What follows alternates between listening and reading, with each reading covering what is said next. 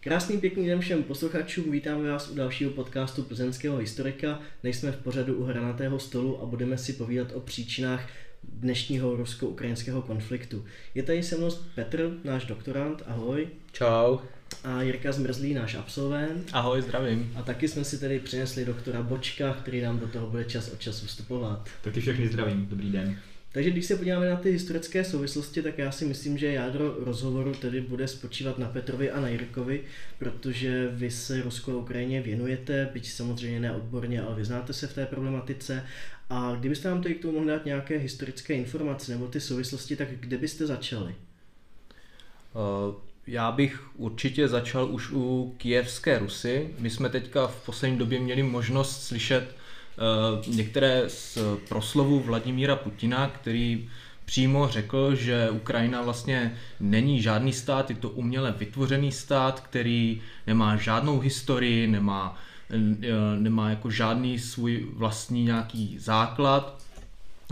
Že Ukrajinci jsou vlastně Rusové, kteří žijí na tom vzdáleném teritoriu a mluví takovou jako zvláštní ruštinou. A ona to jako samozřejmě není vůbec pravda, je to jako řekněme jeden z těch retorických pokusů Vladimíra, Vladimíra Putina nějakým způsobem zdiskreditovat Ukrajinu a nějakým způsobem si ji ať už mentálně nebo i nějak vojensky, politicky podmanit ale my přitom už víme, že přímo na teritoriálním území současné Ukrajiny existoval poměrně rozsáhlý stát, byl to první státní útvar ve východní Evropě a jmenoval se Kijevská Rus. K tomu odkazu Kijevské Rusy se hlásí nejenom Ukrajina, která na to má nárok, ale hlavně tady tedy také Rusko a také Bělorusko. Když bych tady měl eh, vyzdvihnout některé okamžiky Kijevské Rusy, tak bych samozřejmě zmínil vznik samotného toho státního útvaru a to se bavíme o 9. století, konkrétně o roku 862. E, potom bych samozřejmě zmínil rok 882, kdy se Kijev stal hlavním městem. Kijev, Kijev se stal hlavním městem Kijevské Rusy. E, přes, přesídlila do něj dynastie Rurikovců, Eh, ta se tak jmenuje podle zakladatele eh, Variáka Rurika, Variák jako viking z ruštiny. No a potom bych zmínil eh, další z těch důležitých roků, a to je rok 988. A to se bavíme o takzvané christianizaci kijevské Rusy. Tedy období, kdy kijevská Rus přijala křesťanství a Vladimír I., také se používá Vladimír Moudrý, nahnal Kijevany do Dněpru a nechali hromadně pokřtít. Dalším významným milníkem, a to už bohužel neřekneme konkrétní rok, ale zmíníme rovnou celé století, tak se budeme bavit o 12. století a to je období, kdy se Kijevská Rus rozpadla. Eh, proč nemůžeme, proč nemůžeme říct konkrétní rok? Protože ten rozpad Kijevské Rusy to byl poměrně rozsáhlý a dlouhotrvající proces.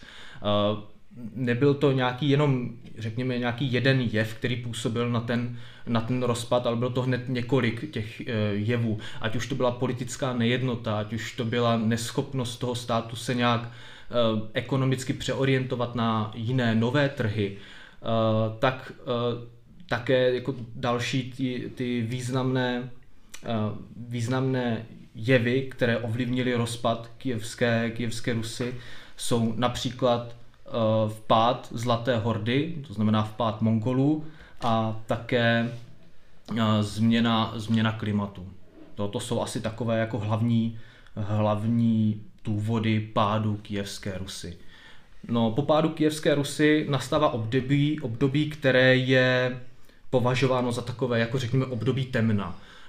Došlo k naprostému úpadku civilizace v, v tom územním prostoru té, řekněme, současné Ukrajiny a to trvalo poměrně dlouhou dobu. No a když se potom podíváme, když se přesuneme vlastně do období, kdy Zlatá horda začíná ustupovat, tak už nám začíná vznikat něco, co můžeme nazvat jako Ukrajina. Respektive vzniká nám to samotné slovo Ukrajina. A my si teďka musíme říct, co to vlastně je Ukrajina. Eh, když si to rozebereme, tak Ukrajina znamená doslova jako na okraji. Ale teď musíme interpretovat na okraji čeho. Je to na okraji Evropy, je to na okraji křesťanské civilizace. Ta interpretace je různá, ale můžeme uh, svým způsobem říci, že to na okraji znamená doslova teritoriálně na, na pomezí mezi tím východem a tím západem. Aby jsme tohle mohli nějakým způsobem lépe pochopit, nebo aby jsme tomu mohli nějak lépe porozumět, tak se musíme přesunout do období, kdy vzniká takzvaný kozácký hejtmanát. To je, řekněme, část ukrajinské historie, ke které se Ukrajinci hrdě hlásí a tento státní útvar považují za, řekněme, předchůdce toho ukrajinského státu jako, jako takového. Ten kozácký hejtmanát, to nemůžeme, nemůžeme to chápat jako suverénní stát, jako suverénní zemi. Ono to byla oblast, která víceméně spadala pod, pod polsko-litevské knížectví, ale mělo jistou míru autonomie. Jo? Ti, ti kozáčtí atamani tam měli, měli svou jako, jaksi vůli ovládat to území a spravovat ho. Problémem toho eh, kozáckého hejtmanátu bylo to, že se nacházel na úplné periferii eh, toho polsko-litevského knížectví. To znamená, že se často střetávalo například s Osmanskou říši, střetávalo se s krymským chanátem, s nájezdníky z ruského prostoru, eh, střetávalo se s lapky, s, s organizovanými skupiny těch, těch lapků. A to polsko-litevské knížectví, protože to se bavíme o poměrně rozsáhlém státním útvaru, nemělo dostatek, řekněme, vojenských sil, vojenských prostředků k tomu bránit toto teritorium. E, pak následovaly další jiné rozpory mezi samotnými těmi kozáky a mezi Poláky, nebo mezi tou polskou šlechtou. A to nakonec vyvrcholilo v řekněme, události roku 1648, kdy došlo k povstání Bogdana Chmelnického. Bogdan Chmelnický je, řekl bych, jednou z nejdůležitějších postav současné Ukrajiny a i, i ta současná ukrajinská historiografie s ním tak nějak jako počítá jako s řekněme, nějakou jako vyšší osobností té... Národní té, hrdina bych řekl. No. Národ, národní hrdina. Národní hrdina. Můžeme, můžeme to takhle říci. Jo, součástí takového toho národního étosu. Přesně tak, přesně tak. On vlastně vedl, vedl povstání proti uh, polský, polský šlechtě, proti polské armádě a založil něco jako ještě svobodnější polský, uh, teda kozácký hejtmanát. Nicméně uh, potom později došlo k schůzce mezi, mezi kozáckými atamany. Ti se sešli v, roku, v roce 1654 v Perejaslavi a tam Eh, jak si, si uvědomili, že to území, které vytvořili, které osvobodili od, od Poláků, tak bylo, eh, řekněme, tak rozsáhlé, že stejně tak jako Polsko nedokázalo vojensky ochránit ten kozácký hitmanát, tak ani ti samotní kozáci by nebyli schopni ho, ho ochránit. A to si uvědomovali. A proto eh, napsali dopis carovi, přičemž tam cara požádali, aby se ujal jako svrchovaný vládce, aby se ujal vlády nad tím kozáckým hejtmanátem. A tohle ten rok 1600, 1654, to je důležitý rok nejenom pro Ukrajinu, ale také pro Rusko.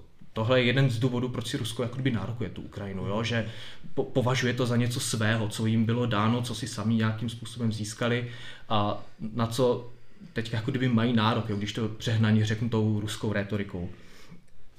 Uh, nic, nicméně eh, car teda, car teda přijal uh, toto, tuto možnost prostě být svrchovaným vládce tohoto teritoria a, a za, za to, že bude tím vládcem, tak přislíbil těm místním kozáckým atamanům, že budou mít jistou míru suverenity. Jistou jako kdyby svobodu zprávy nad těmi svými oblastmi, nad tím svým panstvím. A to ti ruští carové dodržovali, nicméně po nástupu Kateřiny Veliké eh, došlo k tomu, že začala být postupně ta práva těm kozáckým atamanům ubírána. A později teda byla úplně sebrána, jo? přičemž eh, kozáci si uvědomili, že už nejsou něco jako svobodný, svobodný volný národ, řekněme, ale že jsou už pouhými, řekněme, jako carovými vojáky, jo, když to takhle řeknu. No a někde zhruba tady v tomhle období se nám začíná objevovat něco jako zárodek toho ukrajinského nacionalismu. Jo? Samozřejmě jsme opravdu jenom v zárodku, jo? nemůžeme to nazývat jako ukrajinský nacionalismus. Ale najednou si ti Ukrajinci začínají všímat, že jsou oproti Rusům odlišní. jo, že mluví jiným jazykem, mají jiné zvyky, jiné tradice.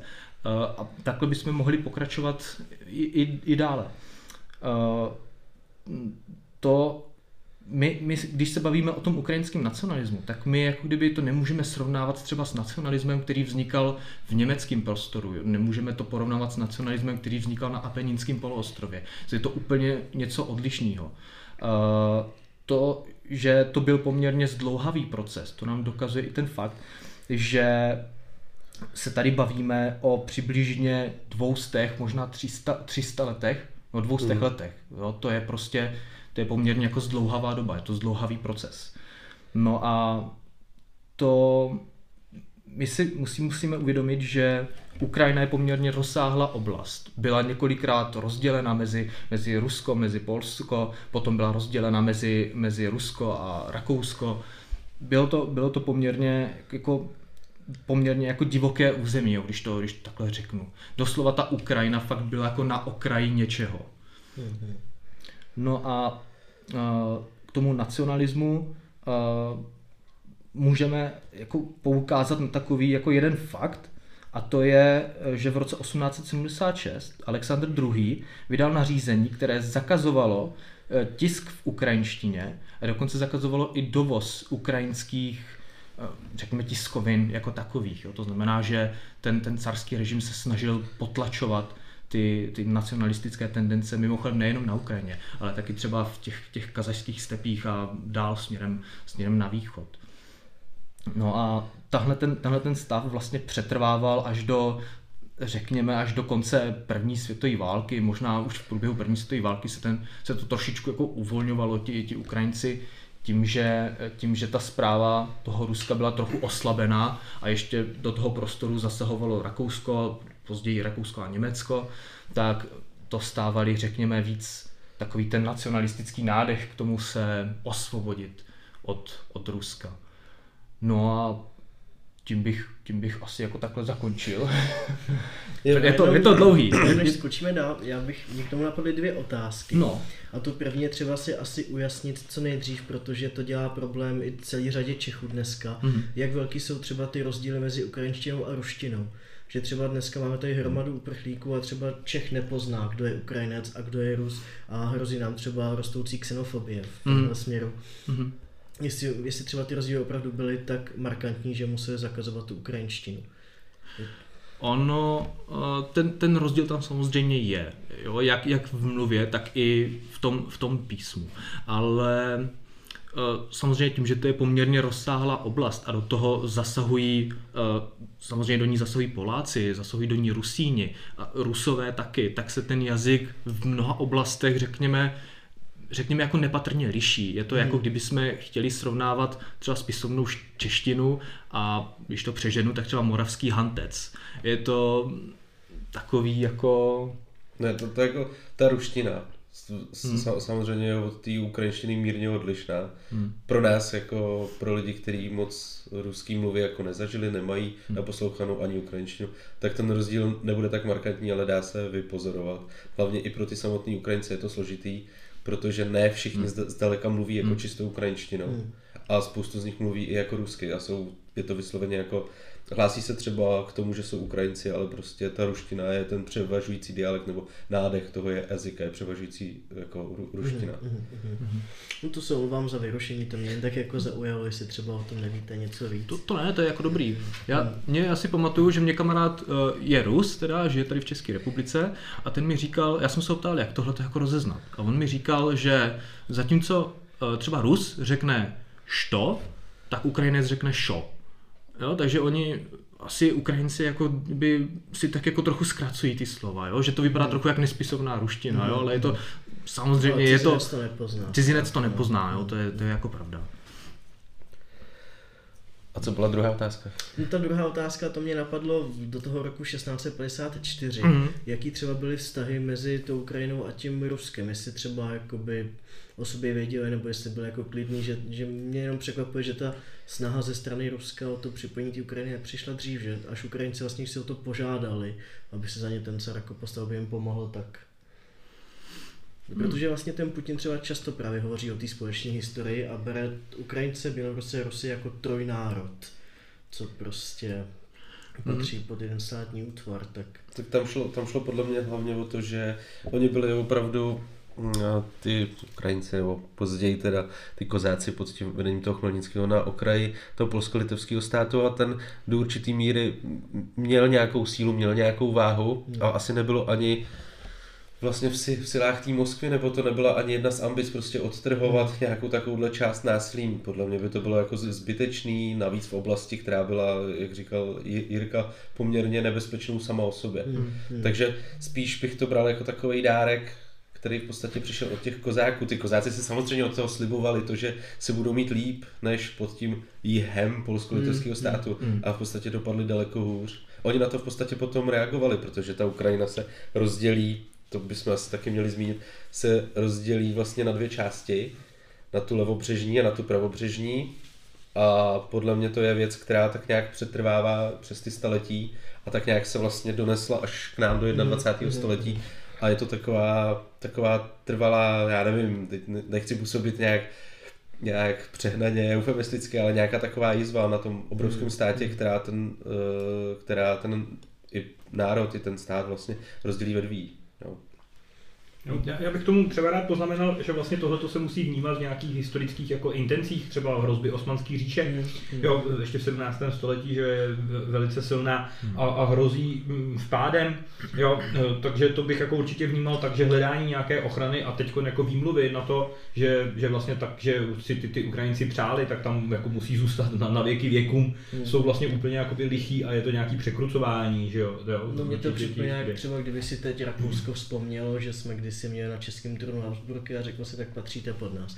Ale hmm. to Jo, asi, přesně, no. to je podle mě jako hmm. cílený zne, zneužití prostě nějaké historické události, kterou si jako trošku při, přivohneš ale to, to, to, podle mě u toho Putina platí skoro s každou historickou hmm. událostí, no, kterou on si dokáže. A k tomu jazykovému hledisku, tak jako je asi celkem obecně známo, že v meziválečném období prostě většina Čechů uměla německy, ale rozhodně se necítili jako Němci, jo. Prostě, mm. nebo bylo to běžný, že, že běžní Češi prostě uměli hovořit německy, tak už jako zase z nějakého historického kontextu ale na tom jako taky nelze stavět, jo? ani na těchto těch jazykových právech, řekněme no, to, to... Tak on dlouhodobě vlastně ani jazyk nebyl určující pro národnost, čo? Ono, celý ten pojem národ, národnost, uh, to, to se vyvíjí, to není věc, která je daná od nějakého dne a platí hmm. neměně, jo? to je prostě nějaká pohyblivá záležitost.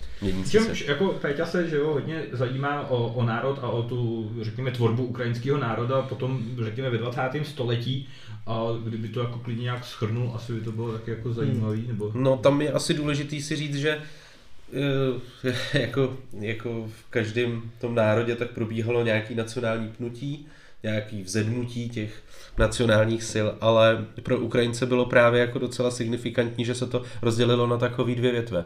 My tady máme prostě zafixovaný to naše národní obrození jako vzedmutí, že jo, Čechu. Oni to bylo jako vzedmutí Ukrajinců, kteří byli příchylnější k té ruské části a pak je to taková příchylnost vlastně k té evropské části, k té polské. Oni se samozřejmě v rámci toho vlastně vymezovali, ta, ta ruská část vůči Rusku, ta polská část proti Polsku a to vymezení jim vlastně určovalo nějaký, nějaký další směřování. Takže samozřejmě nacionální hnutí tam bylo, fungovalo, ale bylo rozdělený na půl Stejně tak jako ten stát a trvalo to v podstatě celou dobu.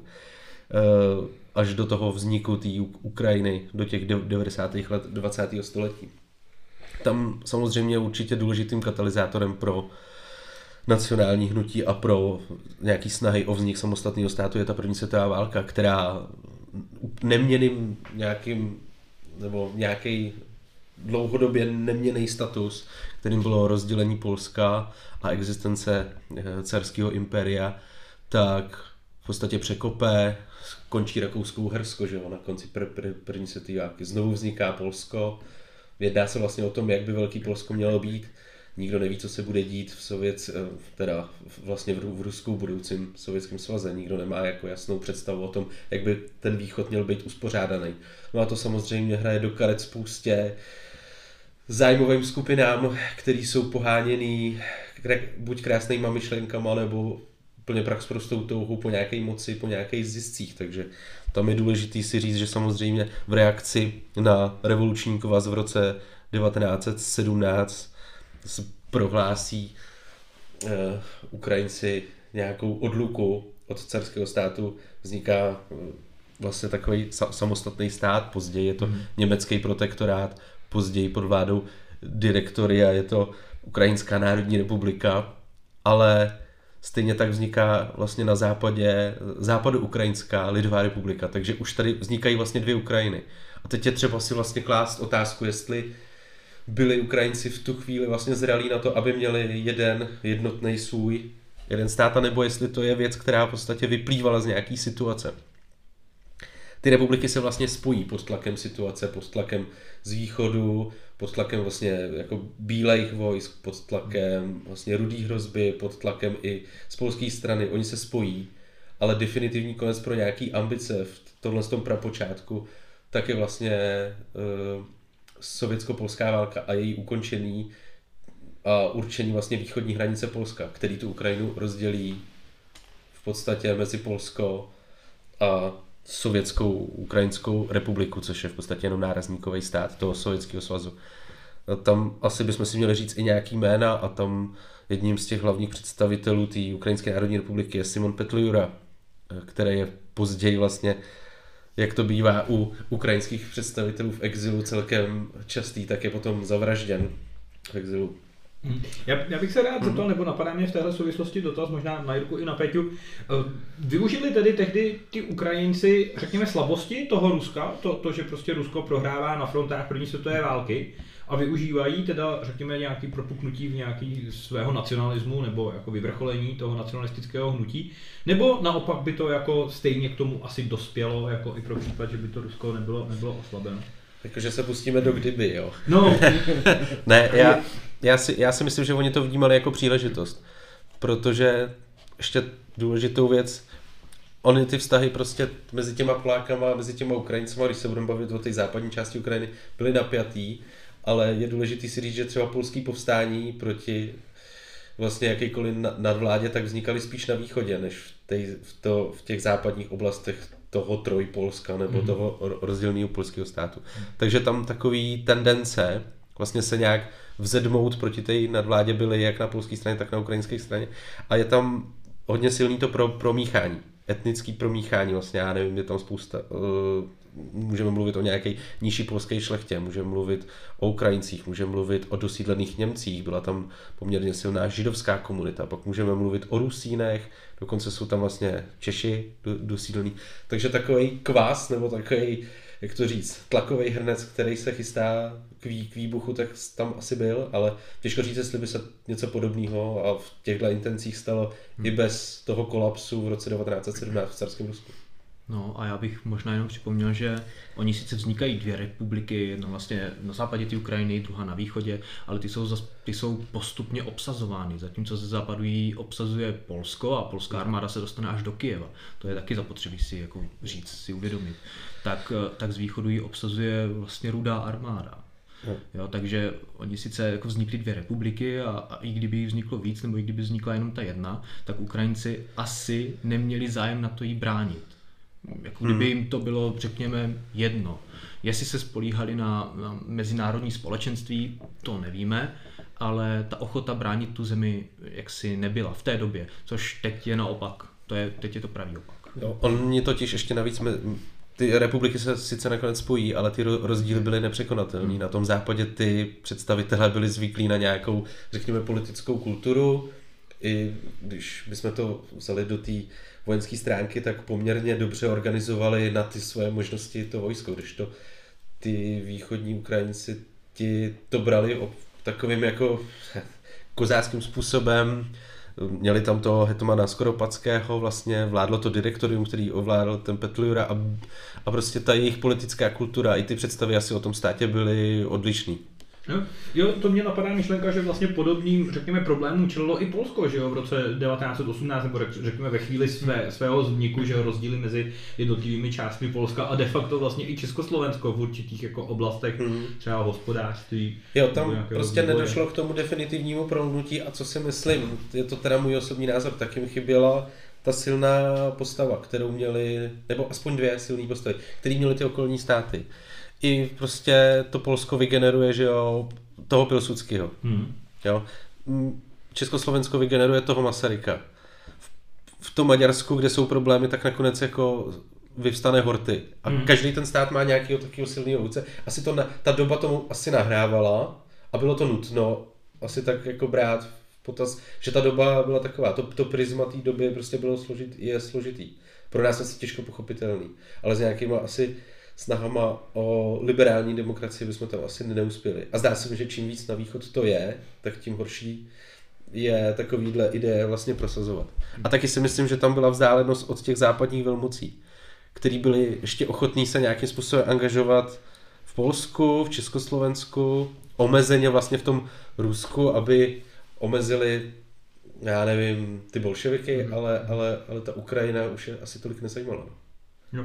jo, já bych se rád zase posunul o kousek v čase, když si to jako vezmeme do nějakého meziválečného období, Uh, Rusko a Ukrajina, že jo, když se, nevím, je potvrzena, řekněme, ta součást Ukrajiny jako Ruska v tom, v tom období hmm. meziválečném, a asi jako není úplně tajemství nebo pro, pro, pro, naše posluchače, co se tam prostě jako děje a asi Petr ví asi úplně kam tím mířím, nebo možná, že by to chtěl nějak okomentovat.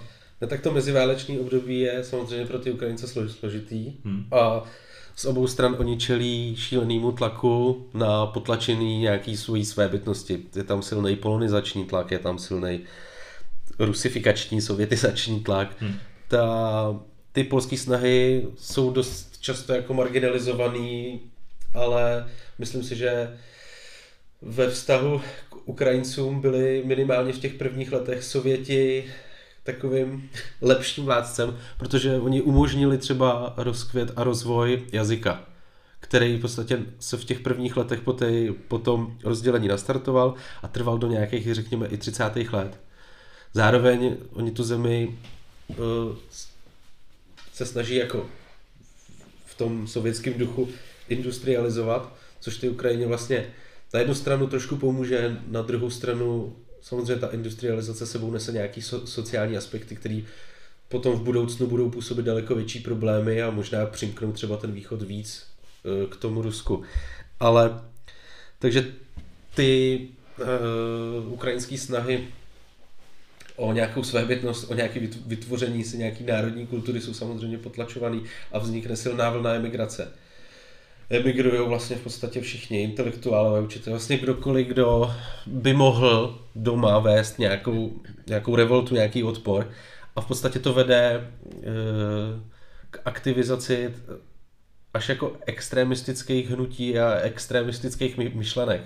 A není právě jako náhodou, že zrovna ty nejextrémnější myšlenky a ty nejextrémnější odbojové skupiny, co se Ukrajiny týče, vznikaly spíš na té straně jako polské hranice. Protože ten Bandera v počátku bojuje hlavně proti Polsku, proti polským představitelům. Jo.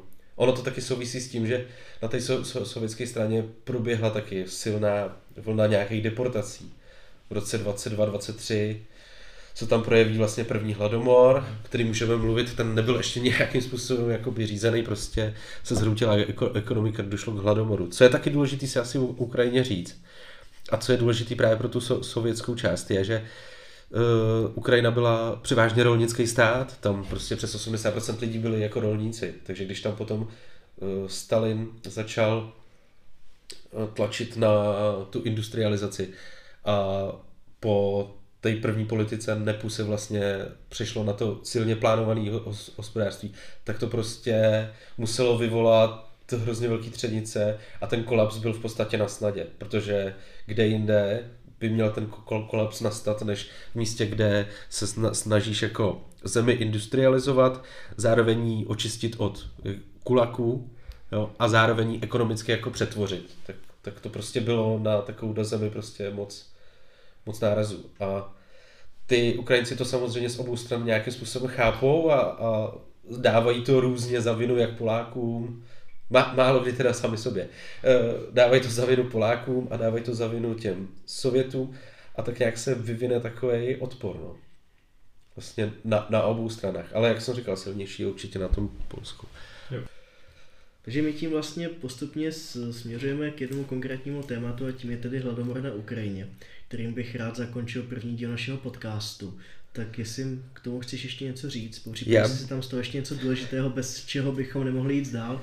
Já bych ještě určitě zmínil, už jsem to tady teda jednou naznačil, a to je v roce 1926 byla zavražděn Simon Petlura, silná postava toho direktoria, taková tak jeden z vůčích, jedna z vůčích osobností toho nacionálního hnutí, nebo národnostního hnutí. A dalším rokem, o tři roky později, vlastně 1929 vzniká OUN. Jo. A do jej, v jejím čele je teda Evhen Konovalec. Takže já myslím, že poměrně známá organizace ukrajinských nacionalistů, tedy OUN, vzniká tedy v roce 29 a to je organizace, která určí ráz celému nacionalistickému hnutí nebo nacionálním, všem nacionálním tendencím, všem prostě snahám o ukrajinskou samostatnost. Bude to hlavní, ty lidi budou ta hlavní skupina, která bude dávat smysl všem snahám o ukrajinskou samostatnost, o nějaké etablování ukrajinského národa mezi ostatní národy. To je podle mě hodně důležitý datum, protože s tím, s tím se potom budou vázat jména jako Stepan Bandera a další. A kdybychom se měli potom přesunout teda přímo k tomu hladomoru, což je věc taky hodně často zmiňovaná. No. Je to často zmiňovaná věc právě eh, v souvislosti s Ukrajinou, ale ten hladomor byl nástroj vlastně Stalina, potažmo Sovětského svazu, jak tak trošku umravnit a přejmout pod kontrolu i jiná území, například jako Kubáně a tak dále. Ono se to týkalo i těch jižnějších nárazníkových států toho Sovětského svazu, ale řekl bych, že ten největší prostor a tu největší pozornost si získává ten ukrajinský hladomor, nebo jak jsem říká, taky holodomor. A to bylo vlastně období, kdy se u vesnic, u větších měst vlastně, z, ty města a ty vesnice byly obklíčený, byly vydány takzvané černé desky a uh, ty města byly obklíčený a v podstatě z nich nemohl nikdo ani ven, podstatě ani dovnitř a ty města nebo ty vesnice se nechávaly vlastně vy, vyumírat jenom s tím, uh, s tou obživou nebo s tím jídlem, co tam měli, s těmi zásobami. To mělo naprosto jako devastující, devastující účinky na jednu generaci, vlastně na dvě generace těch uh, obyvatel a ten úbytek byl v podstatě v řádech milionů. A samozřejmě se táhly jako nejenom na té Ukrajině. No, k tomu chci určitě zmínit, že to prostě jako rezonovalo dlouhou dobu, že jo? Mm. A, a, i do dnešní doby je to nějak v pamětech, řekněme, těch, toho ukrajinského národa jako takové. No. Jestli Jirka ještě bych chtěl něco jako doplnit. Mo, já bych možná jenom takhle okrajově zmínil, že je pravda, že ta Ukrajina tím pořád žije, že ten hladomor je v těch v té hlavě v té hlavě těch lidí pořád nějak jako zakořeněn. Eh, ono dokonce nedávno vyšla eh, vyšla taková jako drobná zpráva, nechci tomu říkat přímo studie, protože to není jako odborný článek, vyšla taková drobná zpráva, že si vesnice mezi sebou vyměňovali, vyměňovali mrtvoly, aby jako nejedli v té vesnici svý příbuzný, jo. takže to, to jako, je, byla to jako silná doba jo, pro ty Ukrajince. Je to opravdu vážně poznamenalo a to je taky jeden z těch důvodů, proč vlastně v průběhu velké vlastenecké války ti Ukrajinci jako nechtěli přímo bojovat s bolševiky. Jo, to je prostě, to si musíme pak říct, nicméně to, to je, to už se dostáváme mnohem dál, než bychom chtěli. Hmm. Možná bychom ještě mohli zmínit, že vlastně ještě před tím hladomorem v roce 1930 se jaksi urodila nadprůměrná úroda zemědělských plodin na Ukrajině a na základě té úrody byly vlastně vyměřeny dávky toho státu a ten stát samozřejmě to měl, měl to nějak jako pobírat a měl za ně kupovat stroje pro industrializaci toho sovětského svazu.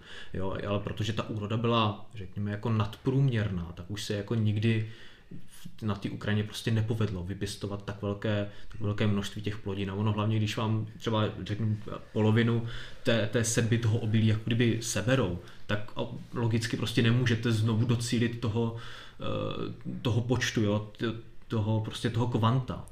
Ono je taky důležité říct, že to, že to obilí bylo důležitým vývozním artiklem pro ten sovětský svaz, který se za to mohl jako kupovat právě ty stroje hmm. pro tu potřebnou jako jo, a chtěnou industrializaci. Hmm. Takže Přesně tam byl ještě, ještě, ještě ten problém, že v podstatě oni s tím počítali v nějakých propočtech do budoucna v nějakých těch plánech. Hmm. A tohle to bylo jako to, že nedosáhli vlastně těch odvodů, ty výše těch odvodů, tak pro ně byl velký problém. Nakonec i vlastně tam došlo k nějakému zakolísání snad ceny pšenice, tyhle ty ekonomické věci nejsem schopný úplně přesně popsat do detailu. Ale mělo to prostě za následek to, že ty vesnice a nebo ty větší města byly prostě vyždímaný mm. až na samotný okraj, nehledě na to obyvatelstvo. Jo. A je třeba taky říct, že to působilo až tak absurdně a tak hrozně, že potom objevovaly i určitý historické studie nebo články, které vlastně jako spochybňovaly tu chtěnost toho hladomoru, že to bylo tak hrozný, proč by to vlastně ten Stalin jako by chtěl, proč by to hmm. dělal hmm. takhle cíleně. Hmm. Jo, ale ty důkazy už prostě o tom vlastně jsou. Hmm. No to je vlastně bohužel současná ruská historiografie, jo? že si přetváří, přetváří dějiny k obrazu svému. Jo, ona, ona jako přizná, že došlo k něčemu jako k hladomoru, ale už nepřizná, že za to může ten, ten sovětský stát, jo, vlastně to Rusko. Takže oni vlastně říkají, že uh, za prvé, buď teda je to extrémně, říkají, že k žádnému hladomoru nedošlo, což to, to je jako tomu je těžko, tomu těžko lze uvěřit. A potom jsou tady takoví, kteří tvrdí, že to byla prostě řekněme, neschopnost toho sovětského státu něco naplánovat, to vlastně, jak by hmm. Peťa naznačil, a, ale prostě nepřiznají, že to bylo že to byla vlastně nějaká cílená systematická likvidace toho, toho ukrajinského národa nebo možná odporu, nevím, jak to správně nazvat. Každopádně bych to označil za další z těch zlomových momentů. Hmm. Já vám děkuji, já si myslím, že posluchači, co nás doposlouchali až sem, tak už asi pochopili, že Rusko rádo překrocuje svou historii a já bych tedy ukrajinským hladomorem zakončil první díl našeho podcastu a příště se sejdeme ve stejném složení a podíváme se tady na druhou světovou válku, nebo tedy, jak už si zmiňoval, velkou vlasteneckou válku v tom sovětském pojetí. Tak jo, děkuji vám a posluchači naslyšenou. Mějte se, čau. Mějte se, naslyšenou.